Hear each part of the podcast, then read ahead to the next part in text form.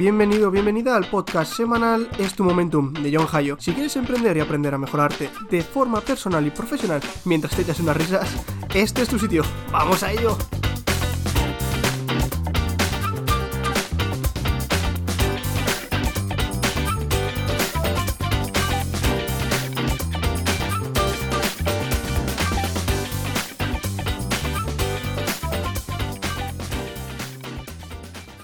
Buenas, buenas, ¿qué tal? Espero que estéis todos y todas muy bien el día de hoy. La verdad, no sé de dónde me escucharéis, pero este verano aquí en el País Vasco hace un calor del horror. Espero que estéis más frescos que yo, porque aquí hacen como 15 grados o más. Es un calor asqueroso para los del País Vasco. Además yo no tengo ventilador y me estoy desintegrando total, totalmente. La verdad es que yo soy más, más bastante más de frío que de calor. Me gusta más el invierno que el verano. Así que el día de hoy quiero hacer un poco rápido y cortito este episodio, más cortito de lo habitual. Pero como siempre será lleno de energía y utilidad para mejoraros. Hoy, precisamente hoy, toca puro desarrollo personal. Así que vamos a ello. Vamos a hablar de cinco temas importantes para poder pasar a lo que es el siguiente nivel del desarrollo personal. Cinco conceptos que si los pones en práctica, si te pones pico y para trabajarlos, te harán digievolucionar, como los Digimons. Qué buena serie esa. Hostia. vamos, vamos con el primero, venga, va. El primero es asumir la responsabilidad. Este primer punto es totalmente un punto muy, muy estoico, la verdad. Y bueno, puede que alguno de vosotros, alguna de vosotras, tengáis una súper interrogante en la cabeza, ¿no? Que, que, piense, oye, John, bro, pero... Uy, no sé por qué pienso que tenéis acento inglés. John, bro, pero ¿qué es esto de, de estoico? Pues yo te lo explico muy brevemente. El estoicismo es una filosofía que sigue al día de hoy, pero se creó... En el año 301 a.C. Y la creó Zenón, un hombre al que le pusieron el nombre después de una super cena de Navidad, estoy seguro. bueno, antes de Cristo no puede ser. Bueno, da igual. Zenón. Como puedes ver, esta filosofía es más vieja que, que Clint Eastwood. Que Clint Eastwood ya tiene sus años, el hombre, un buen actor y director, pero tiene sus años. O sea, para que os hagáis una idea, cuando se creó mm, esta filosofía, el mar muerto, fíjate lo que te digo, ¿eh? El mar muerto todavía estaba enfermo. Así que, bueno. pero bueno, estaros tranquilos, relajar vuestros anos porque ya haré un episodio en concreto sobre lo que es el estoicismo, porque me parece una filosofía muy, muy, muy interesante y útil para el día a día y para el desarrollo personal. Y eso que yo suspendí filosofía en el primer bachiller. Pero bueno, volviendo al tema de la responsabilidad, básicamente trata de que si no aceptas todo lo bueno y todo lo malo que te viene, si no aceptas que todo lo que te viene es por ti, todo lo que te pasa es por ti, si por ejemplo no aceptas el aprendizaje que representa la experiencia de lo bueno y de lo malo, digamos que porque culpas a otra persona o, porque te ha sucedido algo malo y dices, no, no ha sido mi culpa, ha sido culpa de esta persona porque me ha pasado esto. Porque he tenido un accidente que me han dado por detrás en el coche. Pues no, ha sido culpa de esta persona. Bueno, o no. Y si no ves el punto de sabiduría que estás destinado a aprender, las circunstancias continuarán repitiéndose una y otra vez, una y otra vez en tu vida hasta que finalmente lo comprendas. Que puede ser que no lo comprendas nunca. ¿No? Esto es lo típico de el refrán este de el hombre es el único ser humano que tropieza dos veces con la misma piedra.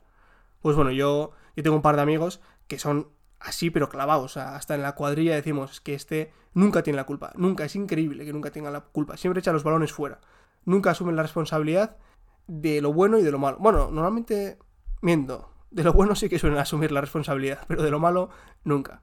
Por ejemplo, ¿no?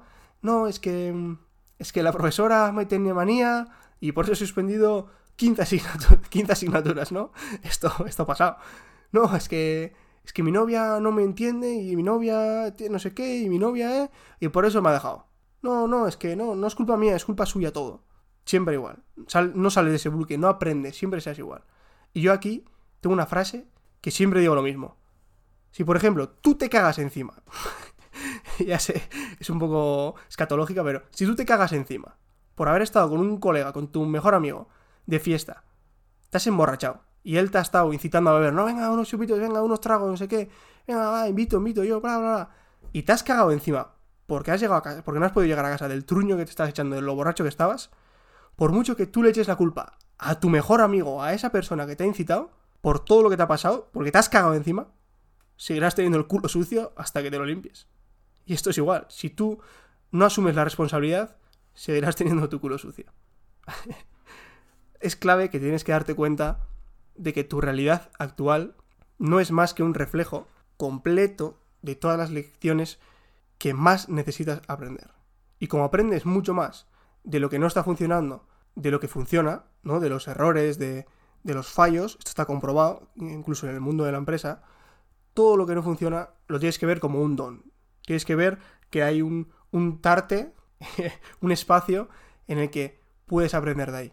La clave es reflexionar sobre ti, sobre tus defectos, como algo útil que tienes, y usar estos defectos, que todo lo que estoy diciendo aquí es más fácil decir que hacer, pero usar todos los defectos para potenciarte y actuar para mejorar.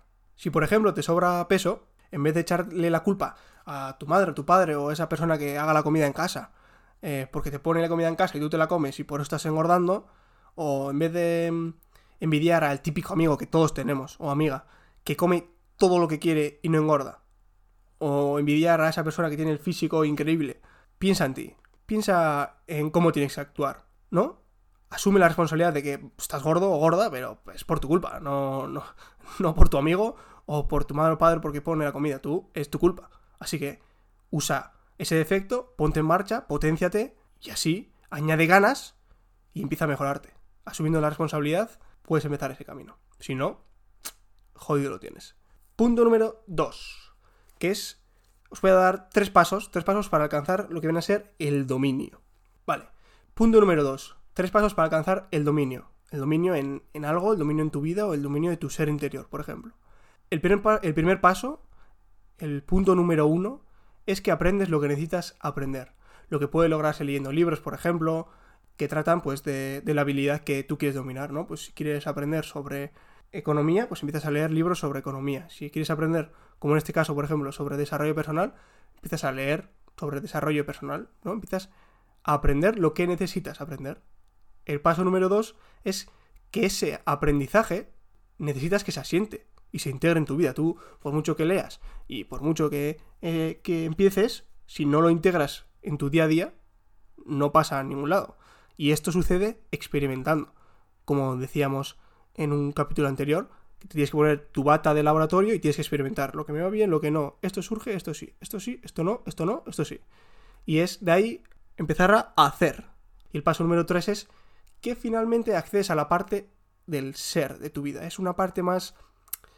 Mmm, está más al, al, aire, no es algo tan mmm, que lo puedes vivir en tu día a día, es más una sensación y aquí es donde llegan los, los maestros, donde viven los maestros.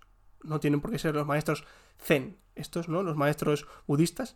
O puede ser, pues, el pro que sabe de algo, ¿no? Que lo tiene a su día a día y al final es parte de su vida, es parte de su ser.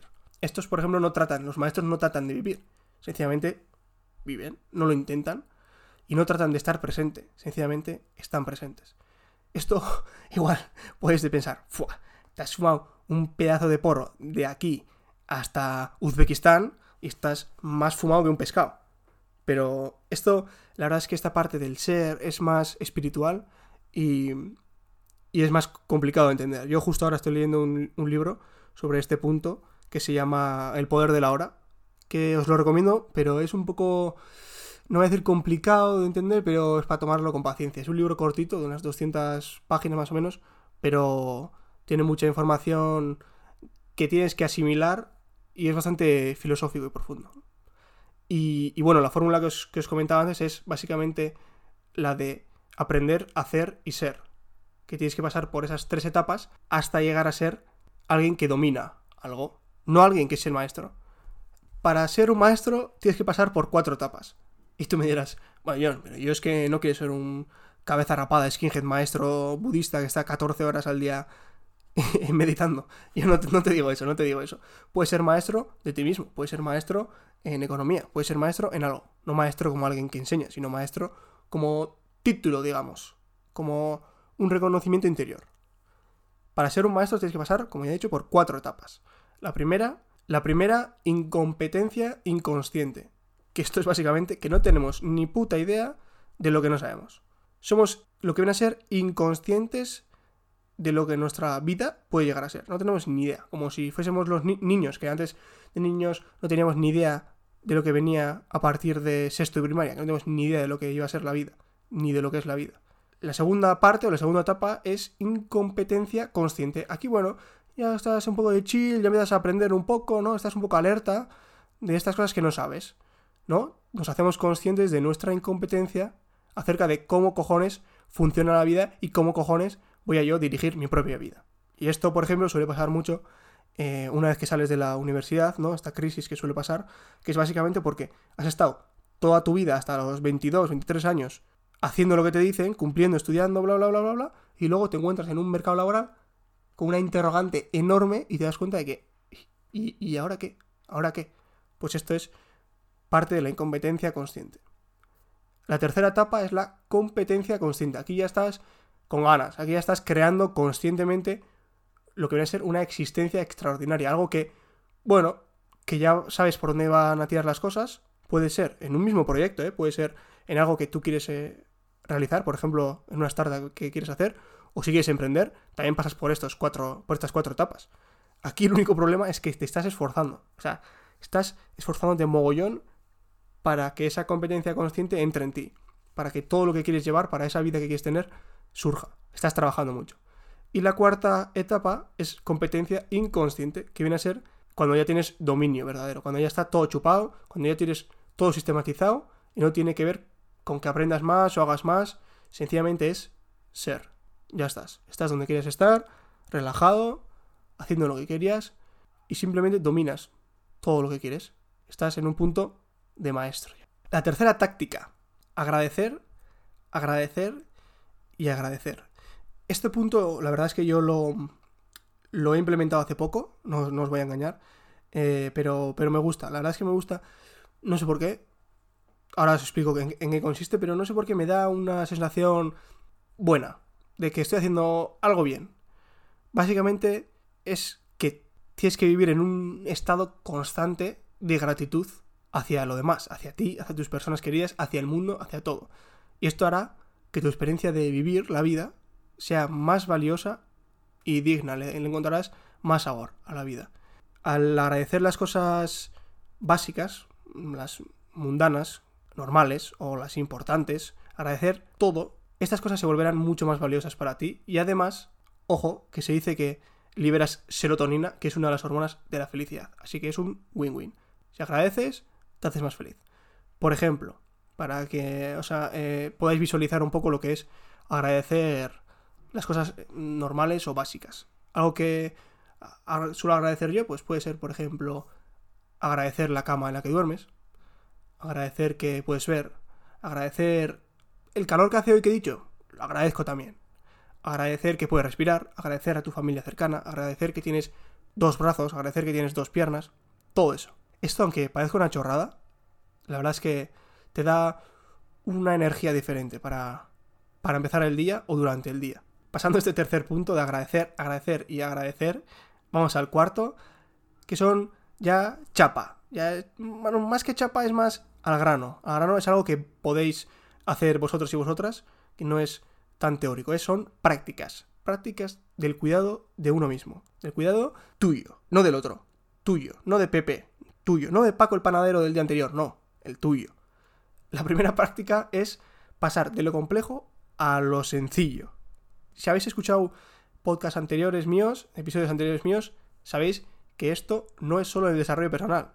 También lo decíamos en el tema del producto mínimo viable, en el tema de emprender. Pasar de lo complejo a lo sencillo. Si es que la vida es compleja y sencilla a la vez. Los humanos somos sencillos y complejos a la vez. Y tenemos complejos también. No es lo mismo, pero bueno, ¿me entendéis? Bueno, al final siempre me desvío que quería hacer corto esto, hostia. Pasar de la complejidad a la sencillez. Hay que buscar siempre la simplicidad, como digo. Preguntarte cómo puedo simplificarme la vida. Cómo puedo hacer todo mucho más fácil. Aquí tienes que tener cuidado de toda cosa que llegue a tu vida y la torne más complicada, que la haga mucho más complicado. Eso no significa que la rechaces, simplemente que, ojo, estés al, al tanto, cierres el ano, abras los ojos, abras los oídos y digas, a ver qué viene aquí. ¿Esto me puede complicar? Bueno, vamos a ver cómo podemos simplificar, simplificar y simplificar todo. Simplificando todo, vamos al punto número dos, que es llevar un diario. Esto puede que, suene un poco raro de llevar un diario eh, durante el día. Yo personalmente no lo hago, no llevo una libretilla o algo que, que me persigue durante el día, que lo tengo en el bolsillo, pero con el móvil sí que más de una vez, en momentos en los que he estado más de bajona, eh, me solía salir a dar una vuelta por las noches y lo que venía en mi cabeza, lo que las neuras que me salían, todo lo que me preocupaba, todos los temores que tenía, todas las frustraciones que tenía, todos los pensamientos malos y buenos que tenía, los escribía en el móvil y me liberaba. Yo siempre he sido así. La verdad es que una de las formas de externalizar todo es escribir. O hablar también y o dibujar. Pero llevar un diario os puede venir bien. Para dejar salir todo lo que te provoca temor, todo lo que provoca miedo, todas las frustraciones. Escribir viene muy bien. Volcar allí todos los parloteos, ¿no? Todo lo que te dice tu mente y liberarlos como... pero a vomitarlos, o sea, sin que luego lo leas y, digas al día siguiente, ¿qué puta mierda he escrito aquí? Da igual, pero es lo que pensabas en ese momento. Vomitarlo todo. Tienes que registrar todas las sensaciones que sientes en ese momento. Y esto te hará, te digo, tener una liberación en un momento mental increíble. O sea, te, ayudará mucho. Lo, he probado yo. También muchos psicólogos lo dicen que, que, viene muy bien, ¿no? Al final es una forma de exteriorizar todo, de externalizar todo, de hablar contigo mismo. Y viene muy bien también para el tema de programación neurolingüística que se llama PNL, de cómo de ver cómo te hablas, de ver cómo hablas a los demás, de lo que te dices, de lo que no te dices y demás. Es una buena forma de, de sacar todo lo que tienes dentro. Por ejemplo, puedes hacerte cinco preguntas matutinas, ¿no? Yo estas no me las hago personalmente, pero sí que llevo un diario eh, en casa, que ya os lo explicaré luego mi técnica, pero os podéis hacer, pues, para poneros un ejemplo, cinco preguntas matutinas. Una, la primera, ¿cómo viviría este día si fuese el último? Y lo escribes. ¿Qué tengo que agradecer en mi vida? Y lo escribes. Hemos estado hablando antes. Agradecer, agradecer, agradecer. Tercera cosa, por ejemplo, exactamente qué cosa puedo hacer hoy para que mi vida sea extraordinaria. ¿Qué, puedo hacer que mi día de hoy sea bueno? Que diga hoy. ¿Qué día más bueno he tenido? Ha sido uno de los mejores días de mi vida. La cuarta, ¿qué puedo hacer hoy que resulte increíblemente divertido? Tener un momento de felicidad, de diversión en tu vida, ya puede ser con un familiar, contigo mismo o con algún amigo. Y quinto, ¿cómo puedo ayudar a alguien hoy? Muy importante también, ayudar. Bien, pues después de estas cinco preguntas matutinas, vamos a por el punto número 3, que es ten un momento diario de paz. A mí este me encanta. Yo la verdad es que soy una persona más introvertida que extrovertida, bastante más. Me gusta estar conmigo mismo, no, no soy una de esas personas que, que se aburren estando solo, digamos. Me, me, gusta escuchar ese momento de paz, ¿no? Aquí es, yo diría obligatorio tener que sacar tiempo para tener un retiro diario contigo. si, si me dices que no tienes cinco minutos para estar conmigo mismo, corta aquí bueno, no cortas aquí. Léete el libro El monje que vendió su Ferrari. Cortas aquí, te lo compras, lo lees y luego, justo aquí, en el segundo que lo has parado, sigue.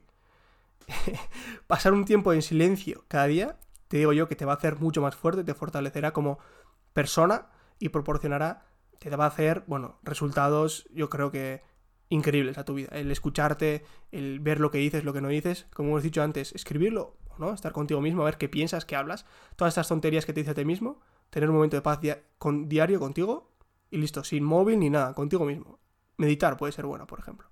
La cuarta, el cuarto punto es tener un momento de comunión, digamos, con la naturaleza. Yo tengo la suerte de que al vivir en Euskadi, en el País Vasco, tengo verde a todos los lados. O sea, puedo a tres minutos de mi casa ir verde, a un minuto de mi casa hay verde, o sea, encima estoy en un pueblo que está todo rodeado de montes, o sea, es un pueblillo que está todo rodeado de montes y puedo ir al monte en cualquier momento. Y la verdad es que me encanta estar cerca de, árboles, de naturaleza, de ir andando y estar en ese momento de que me da igual el tiempo que pase, estoy como absorto en, ese tiempo, ¿no?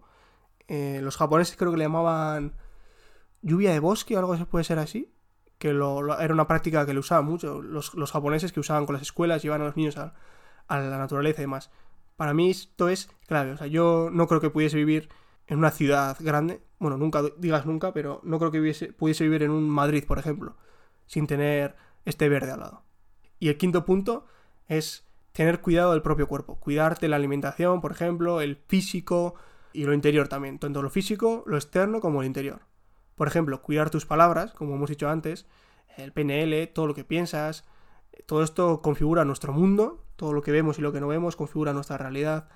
Aquí es clave en todo lo que estoy diciendo que no dejes de mejorar, ¿no? que busques ese kaizen eh, que le llaman los japoneses, que es básicamente eh, la mejora continua. Aquí esto es clave. Céntrate en el ser lo mejor que tú puedes ser, en llegar a ser ese maestro en aquellos ámbitos que quieres llegar a ser, y lo único que tienes que compararte es con lo que eras ayer, con tu persona anterior. Yo he pecado mucho de, compararme con otras personas, y es una putada, la verdad, porque te, tú piensas en cómo está esa persona, lo bien que está haciendo, lo mal que estás tú en algún momento, en lo que te gustaría hacer, cómo te gustaría ser, que te gustaría ser como esa persona, pero hay que ver que estás en realidades distintas, en momentos distintos, y que solo te tienes que comparar con la persona que eras ayer. Examina quién eras y dónde quieres estar y no dejes de avanzar. Pasito a pasito, pasito a pasito, llegarás a China, como se dice. y bueno, con esto termino ya. Ya os he dicho que iba a ser más cortito, pero tiene estas tácticas tienen mucho, mucho valor dentro, mucha información que podéis usar y os puede gustar mucho, la verdad. Si la ponéis en práctica, os puede enamorar esto. La quinta táctica es mía personal, la verdad. La he ido sacando de, distintos libros, podcasts, vídeos, cosas que he visto. Y la he llamado MAO. M-A-O. Que es una acrónimo, acrónimo creo que se llama. Bueno, que básicamente resume meditar, agradecer y objetivos. Básicamente es algo que hago todas las mañanas, ¿no? Que es después de levantarme, despertarme, medito. Hay una aplicación que se llama Headspace, Headspace, que tenéis 10 días gratis si os la descargáis. Eh, y luego a partir de esos 10 días es pagando. Yo la verdad es que uso 10 días y luego vuelvo a empezar. O si no, pues lo hago un poco por mi cuenta la meditación. Si no, en YouTube, en YouTube también tendréis tutoriales de meditación 100%.